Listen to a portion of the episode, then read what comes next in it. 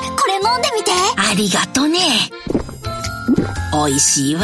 これはきな粉を入れた牛乳かね。正解そしてごまパウダーの香ばしさ、黒糖と麦芽糖の優しい甘さ。もしや、とろけるきな粉を入れたのかね。おばあちゃんすごい。老若男女に人気、新生、とろけるきな粉。皆さんこんにちは。安住紳一郎の日曜天国。アシスタントディレクターの田中健志郎です。日天のラジオクラウド。今日は535回目です。日曜朝10時からの本放送と合わせて、ぜひお楽しみください。それでは、2月25日放送分、安住紳一郎の日曜天国。11時からのゲストコーナーをお聞きください。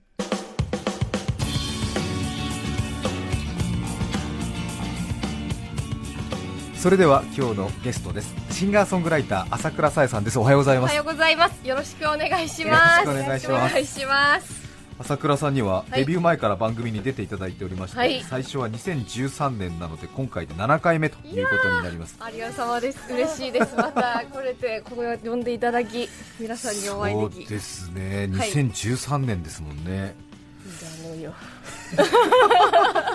でも2018年になりましたね。そうですね、はい。はああっという間っていう感じもしますあっというが、間でしたが、ええ。はい。少しお痩せになって。やった。げっそり。そうですかね、ええ。ちょっとあのー昨日まで山形にこう行ったんですけれども、ええ。ちょっと東京に来たらすごく暖かいなと思ったので、ええ。ちょっと耳元をはい。春っぽくしてきました、あそう。イヤリングを、はい、え耳元からでも春をと思って、可愛いです。髪の色少し変えました？なのであ、ね。気づいてくださり、ええ。ありがとうさまです。ちょっと色を変えたりしてえ前髪も切ったり切らなかったりしながらええ。生きています、はい。キラキラしてますよ。どんどん垢抜けて、ねえまあねプロの歌手の方に失礼ですがいえいえいえあ本当に。いえいえもう本当に、えありがとうございます。おいくつになったんですか？25? そう今25歳になりました。ね。いでこやっちに来させてもらった最初は二十歳そうですよね。だと思いますので、え5年間いつもありがとうございますえ朝倉さやさんのプロフィールですが、はい。1992年平成4年生まれ25歳山形県山形市の出身です。小学校2年生で民謡を習い始め6年生の時に民謡日本一に。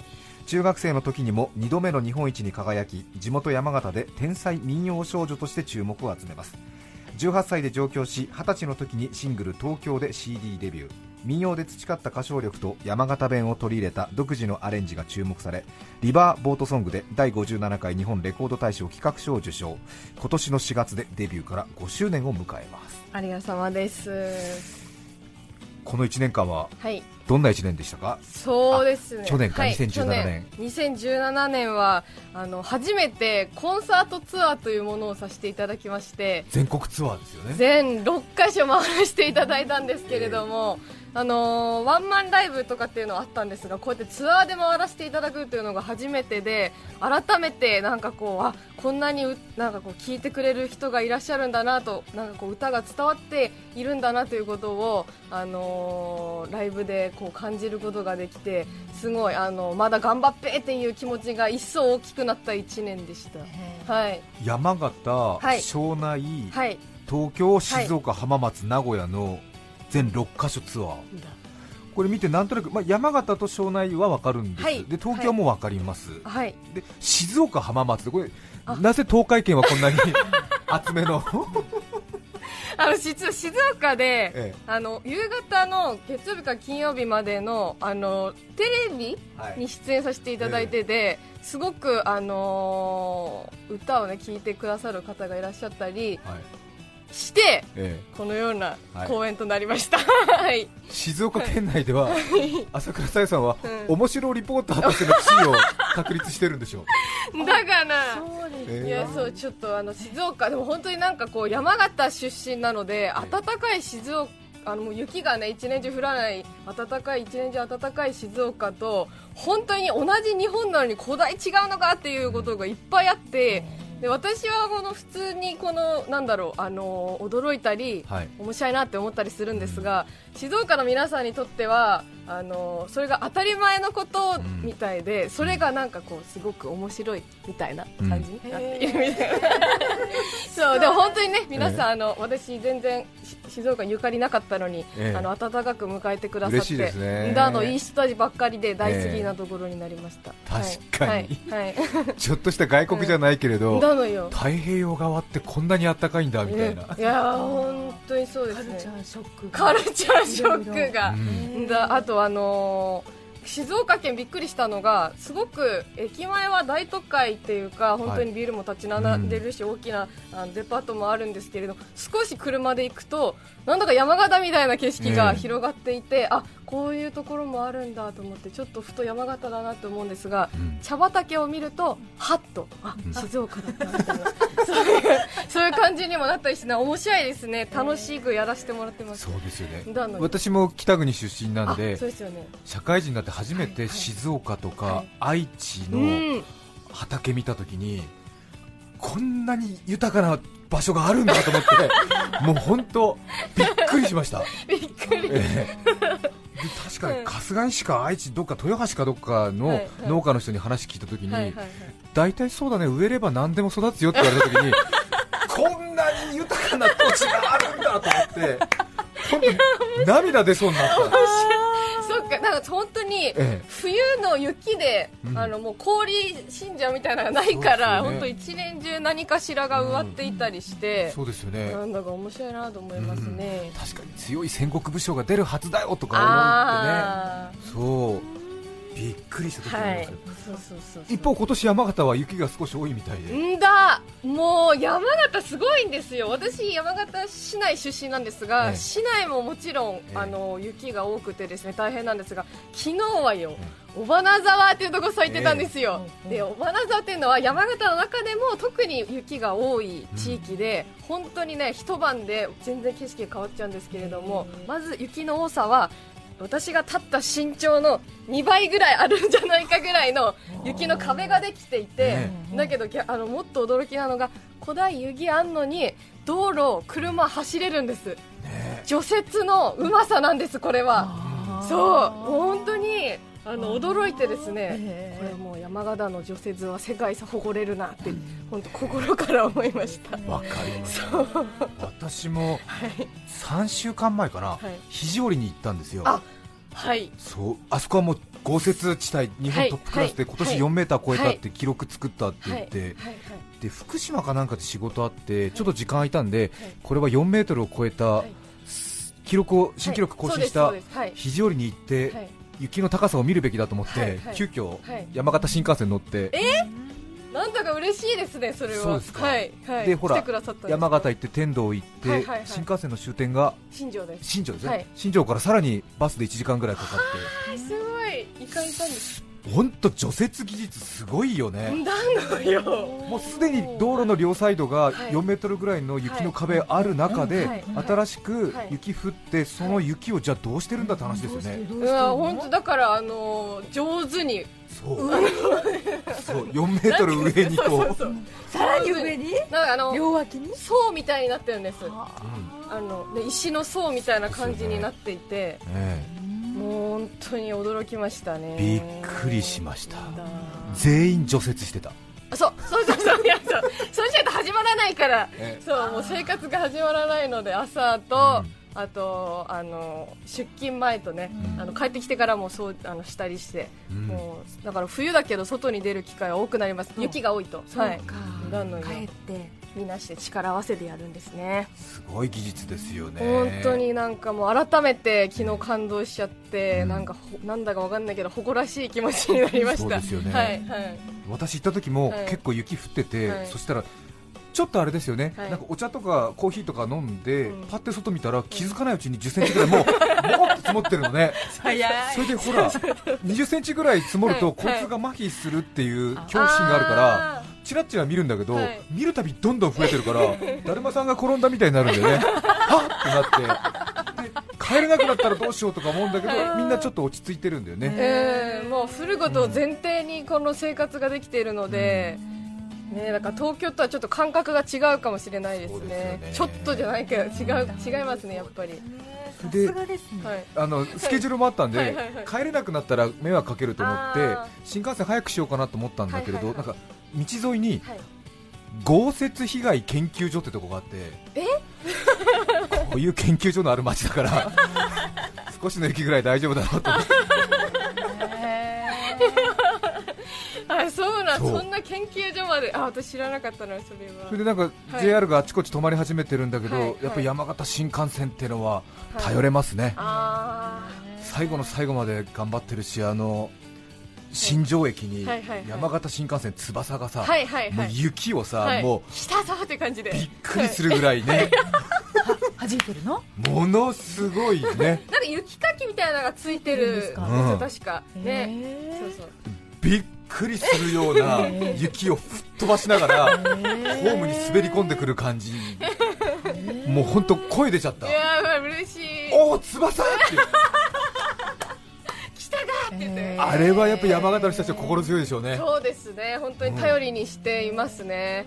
3 0センチぐらい積もっててもね、うんうん。山形新幹線がもう雪ちょっとびっくりするぐらい吹き飛ばしながらザーって言って。だってあれです。もん米沢あたりとかはもう本当にあのずっと山間部を走ってるのでね。なかなかね除雪も難しいところなのでやっぱ新幹線が頑張ってくれて やっと山形につけるっていう感じで。スピードもあるのに。だね。なんだか私がなんか新幹線を褒められてるのになぜか私がすごく嬉しいです。地元のなんか正しい私がすごく嬉しいです。ねはい。昨年のコンサートツアー、はいトラブルも少しあったと聞きましたが。だのよ。もうなんか自己発信のトラブルだったんですけれども。なんかあの東京公演が一番最初の公演だったんですよ。よっしゃと思ってコンサートもう初めてのツアーだ。頑張るぞと思って気合を入れて、あのー歌ったんですよ。そしたらあなんだろうこう視界が広いなみたいな。なんかもうなんだろうなんかいつもと感覚が違うな。これがツアーなのかとかって思ってですね。歌っていたら2曲目に入る頃かなあれ？待って待って。メガネがないって言って。あ。メガネ忘れちゃったの楽屋に。あ。そうそれでなんかこうスタッフさんと一緒にねあの舞台の端っこまでこうやっぱ行くじゃないですか。だけど誰も気づかないし自分もそんなわけないからうん。あ嘘だ嘘嘘みたいな、え絶対自分今メガネかけてる嘘嘘と思って触ってみたらあやっぱないってなって。えで2曲目を歌い切ってそれでもうマイクで「すいません」って言ってえ楽屋の私のあの化粧ポーチの隣にメガネあるので取ってきていただけませんかとかって。業務連絡。大声で叫んだところから MC が始まったツアーの MC が始まったっていうことがあって本当にそれからはもう絶対出番前に目を触れることにして 何か？顔を触れることにしていまかけないと少しやっぱりはい。ぼやけるんですか、え？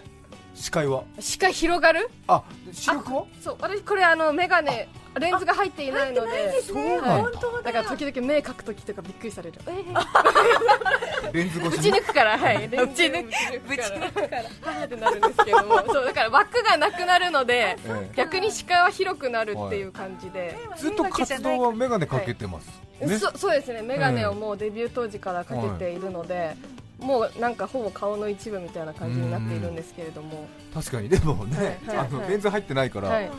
忘れちゃうと忘れちゃうね、なのよ。うん。しかも普段はかけて普段っていうか生活してる時はかけていないので、どっちも自然かけててもかけてなくても自然なので、私もあのスタッフさんもあのバンドメンバーもどっちの顔も認識してるから誰も違和感なく出ちゃって後からファンの人があのそういう演出かと思ったってて、そうですね。そう初めてのさツアーだからこっから眼鏡かけないかと思ったって。かけますって言って。シャキンってかけました。ファンの人はメガネかけてる朝倉さやさんしか知らないからそうですね。ツアーであうん。今日からこういう売り出し方なんだと思ったわけだよね。そう。でしかもなんか1曲目歌い終わって2曲目歌い終わったけどなんか別になんか眼鏡かけてないぞみたいな会場からの声もないし何もなんか違和感なかったのでなんか私がかけてないって間違っちゃってるだけなのかなとかって思う。なんか心の中でさすごいおしゃべりしてた自分が。はいはいはい。そんなことがありましたけれども6カ所無事回らせていただいてすごくあの身になった6カ所あの公演でした。はい。そしてこの冬は朝倉さやさんがカバーしたスピッツの「楓」という曲が大変話題になっているようで。ありがたいことですコマーシャルで別の方がカバーしている楓が流れそれをきっかけに検索された方が多く朝倉さんの歌にたどり着いた方が多いということなんですね。多分 YouTube にもあのカバー曲として上げさせていただいているんですが、そこで発見してライブに来てくれる方とかもいらっしゃってですねすごく嬉しく、そしてこれ楓本当に名曲なのであの改めてあの歌わせていただいてグッときますね。はい。朝倉さやさんがカバーした「楓」はアルバム「マストアイテム」に収録されています。お聴きいただきましょう、はい。朝倉さやさんで「楓」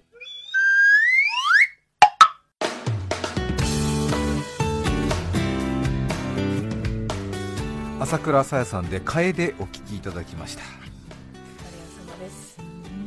朝倉さやさんの独特の民謡由来の節回しで心地いいですね。ありがとうございます。ね本当に楓という本当に曲そのものがもう素晴らしい曲でさらにあのこの私伸ばしたりするところがすごく好きでえあの長い音がたくさん入ってる歌なので、うん。歌っていてもとてもあの気持ちが良かったです。はい。やかです、えやっぱり長い音があると、はい。そこをこう自分のはい。得意の節回しでうん。転がすところはうん興奮するんですよ、ちょっと楽しく楽しくなっちゃって、はい、長いところしかもさらにこう長いところに「はーって入れるか「はえ。ーあーってこう最後に入れるかとかっていうのもね。なんかこうやってみながら歌っていくのがすごくあの楽しくて。へー。レコーディングでもいろいろ試させてもらったへりなんか練習したりしてなんかやらせていただいてます。は い民謡になると楽譜にそういうはい。転がすみたいなのところは楽譜で記号が書いてあるんですか、なんか一応なんか楽譜みたいのもあるんですけれどもやっぱりその耳で聞いてこういう歌が歌いたいなっていう歌をになるように努力するみたいな感じですかね感覚的には、はい。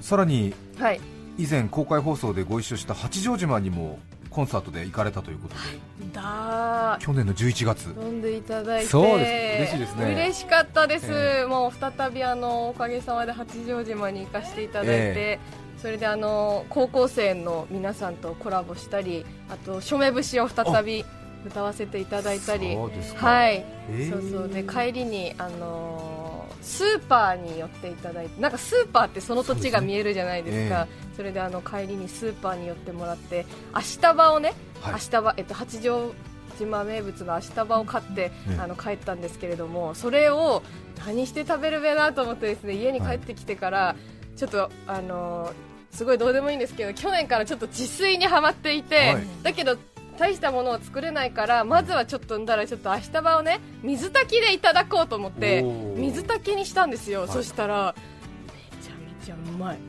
すんごいあのですねあの春菊的な位置にいてくださって、はい。あのーメインにもなるんですけれども、いろんなこう具材たちのなんかこうお供にもなるみたいな感じで、そう。水炊きは鶏肉とはい。足束と、はい。あとあとはは豆腐とあとネギと、えあとちょっとエリンギが好きで、はい。エリンギをたくさん入れて、えあと糸こんにゃくと、はい。ポンそれをポン酢で食べます。はいはい。春菊入れるよりも足束の方が、だななんかその、えでも明日場発信で水炊きの日々が始まって、この間山形の道の駅で春菊を買って、え山形の春菊鍋も一人でやりました。え 八丈島の足束がきっかけになって、はいろいろ世界が広がっはいてはい世界広がりましたねうん。本当に。はい。いいですね。はい。さてもう一曲朝倉さやさんにははい。披露していただきたいと思いますが、はスタジオで歌っていただけるということです、昨年6月7月には NHK みんなの歌でオンエアされご存知の方も多いかと思います。それでははい。歌をお願いしたいと思います。お願いします。お願いします朝倉さやさんでそのままの笑顔でいてお聞きいただきたいと思います。2月25日放送分安住紳一郎の日曜天国。著作権使用許諾申請をしていないため楽曲は配信できません。引き続きゲストコーナーをお聴きください。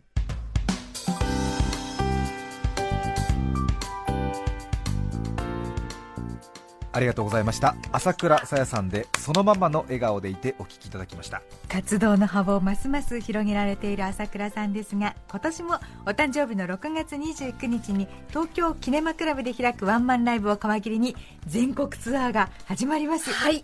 すでに山形での3つの公演が決まっています9月23日日曜日は南陽市文化会館。9月24日月曜日祝日は鶴岡市文化会館。そして11月23日金曜日祝日は山形テルサで歌われます、そして東京公演の先行発売も開始しています。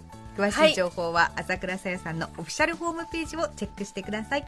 朝倉さやさんは山形でははい。地元テレビ番組のコマーシャルもたくさんやってらっしゃって。そうですなんか完全にダニエル・カールさん的な。いえいえいえもうね本当にあの山形に行くと、ええ。毎日会ってるよって言われますそう嬉しい本当に、うん。愛を感じます。ね。ついに葬儀屋のコマーシャルもって話が。だのよ、ええ。あのー曲をそれもですね曲を書き下ろしで作らせていただいて、ええ。そうあの作った曲と一緒に出演させていただいております、ええ。はいはい。幅広幅広く。そうなんですよ。本当ありがたい。本当にそして静岡に行って、はいはいはいはい。そうですよね。だだからってこう山形さん行くと山形さん住んでんだべって言われて、静岡さん行くと静岡さん住んでんだべって言われて東京さんいるとあどこさん住んでんだって言われて、引っ張りだこですね、はい、本当にありがたいことです本当に。楽しくやってまいらせてもらってます。今日はゲストにシンガーソングライター、はい。朝倉さやさんをお迎えしました。ありがとうございましありがとうた。さまでした。2月25日放送分安住紳一郎の日曜天国。それでは今日はこの辺で失礼します。安住紳一郎の日曜天国。スマートフォンでお聞きの方はいつも通信環境が心配ですね。不幸中の w i f i お聞きの放送は TBS ラジオです。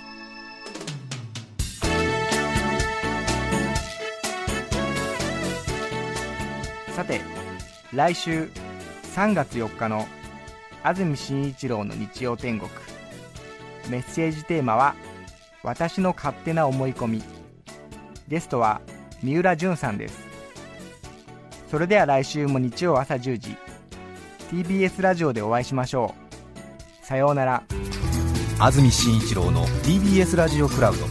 これはあくまで試供品。皆まで語れぬラジオクラウド。ぜひ本放送を聞きなされ。954905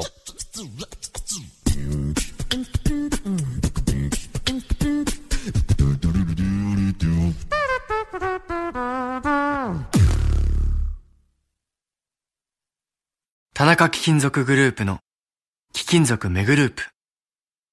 今日自動車の部品やスマートフォンの素材として使われている貴金属がいつか金の地金になったりさらに将来指輪やネックレスなどの貴金属ジュエリーになったりする。